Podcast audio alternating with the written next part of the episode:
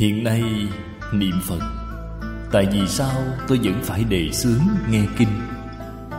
Trong niệm Phật đường, Thời xưa niệm Phật đường nhất định không nghe kinh. Nghe kinh thì gọi là xen tạp. Thời gian giảng khai thị trong niệm Phật đường cũng rất ngắn, Chỉ có mấy phút. Ngôn ngữ rất ít, Nhắc nhở mọi người, Khuyến khích mọi người. Hiện nay thì không được. Không được ở chỗ nào vậy Vì tính tâm không tha thiết Nguyện lực không đủ, Phải nhờ kinh điển giúp đỡ chúng ta Tin sâu nguyện thiết. Bằng niệm Phật thì mới không giải đại, Mới không lười biếng. Niệm Phật mới có được pháp hỷ, Mới có thể sanh tâm quan hỷ, Thì bạn mới được thành tựu. Trước đây những người vào niệm Phật đường Có hai loại. Một loại là những người trung thượng căn tánh. Đối với giáo lý thì thông đạt Họ không hoài nghi Không xen tạp. Họ có thể thành tựu. Loại còn lại là những người không có đi học. Những cụ ông, cụ bà Không biết chữ này. Họ thật thà Họ không hoài nghi. Họ không xen tạp. Chúng ta hiện nay thì không được rồi. Không thể so với những người trung thượng căn trước đây. Cũng không sánh bằng với người hạ hạ căn. Phiền phức là ở chỗ này. Cho nên người hiện nay thành tựu rất ít. Người học Phật thì nhiều, Mà người thành tựu thì ít. Nguyên nhân không thể không biết. Phần sau lấy kinh A-di-đà Là một thí dụ. Thí dụ này rất hay. Thập phương chư Phật Xưng tán bổn sư, Ư ngũ trượt thế, Vì chư chúng sanh Thuyết thị nhất thiết thế gian nan tính di pháp. Trong câu này, Điều quan trọng nhất chính là khó tin. Đồng tu chúng ta ngày nay tu tịnh độ. Nghe đến câu nói này, Không cảm thấy khó tin. Tự mình cho rằng tôi đã tin rồi. Cái này có gì là khó chứ? Nếu như hỏi bạn Bạn đã thật sự tin rồi phải không? Nghi ngờ của bạn liền hiện ra. Nếu như bạn đã thật sự tin, Thì tại vì sao vẫn chưa chịu buông xả?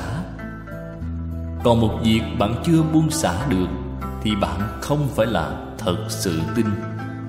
Người đã thật sự tin thì thân tâm thế giới đều triệt để buông xả xuống. Bạn xem, Thân buông xả rồi Thì hướng gì là vật ở ngoài thân? Tâm đã buông xả rồi, Tâm buông xả thì như thế nào? Là ý gì cũng không còn, Chỉ có một niệm A-di-đà Phật. Ngoài niệm A-di-đà Phật này ra Thì không còn ý niệm nào khác. Đó gọi là tâm buông xả. Chúng ta ngày nay. Một mặt niệm Phật, Một mặt vẫn còn suy nghĩ lung tung, Không buông xả được. Thân tâm thế giới vẫn như vậy, Chưa buông xả. Nếu bạn có thể quay đầu lại mà suy nghĩ, Thì bạn mới hiểu được pháp môn này Thật sự là khó tin. Khó tin thì đương nhiên sẽ khó hành.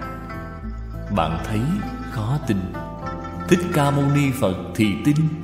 Khó hành, nhưng Thích Ca Mâu Ni Phật đã hành. Ngài đã làm được rồi. Ngài dùng cách gì để thành Phật vậy? Đại sư Ngẫu Ích có gợi ý cho chúng ta. Chúng ta mỗi ngày tụng kinh Di Đà Mà vẫn chưa nhận ra. Đại sư Ngẫu Ích đã nhận ra. Thích Ca Mâu Ni Phật, Thành Phật là niệm Phật mà thành Phật. Ở trên kinh nào vậy? Chính là đoạn kinh này.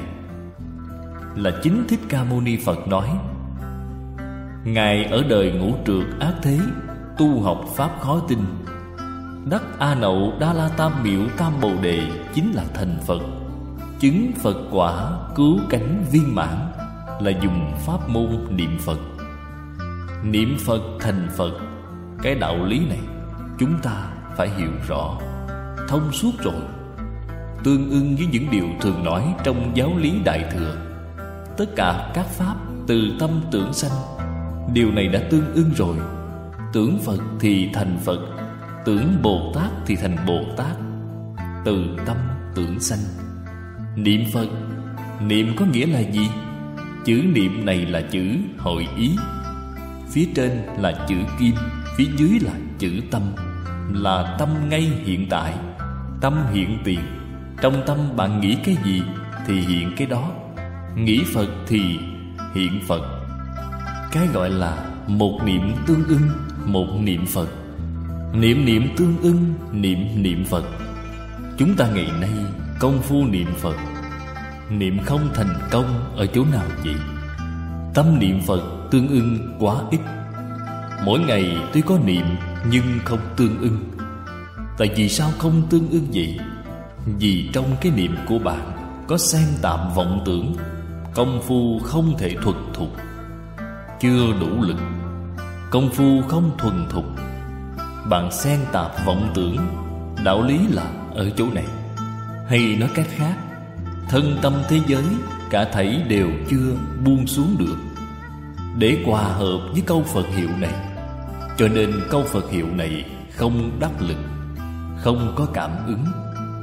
Nếu như thân tâm thế giới này, Tất cả đều thật sự buông xả rồi. Câu Phật hiệu này thuần nhất.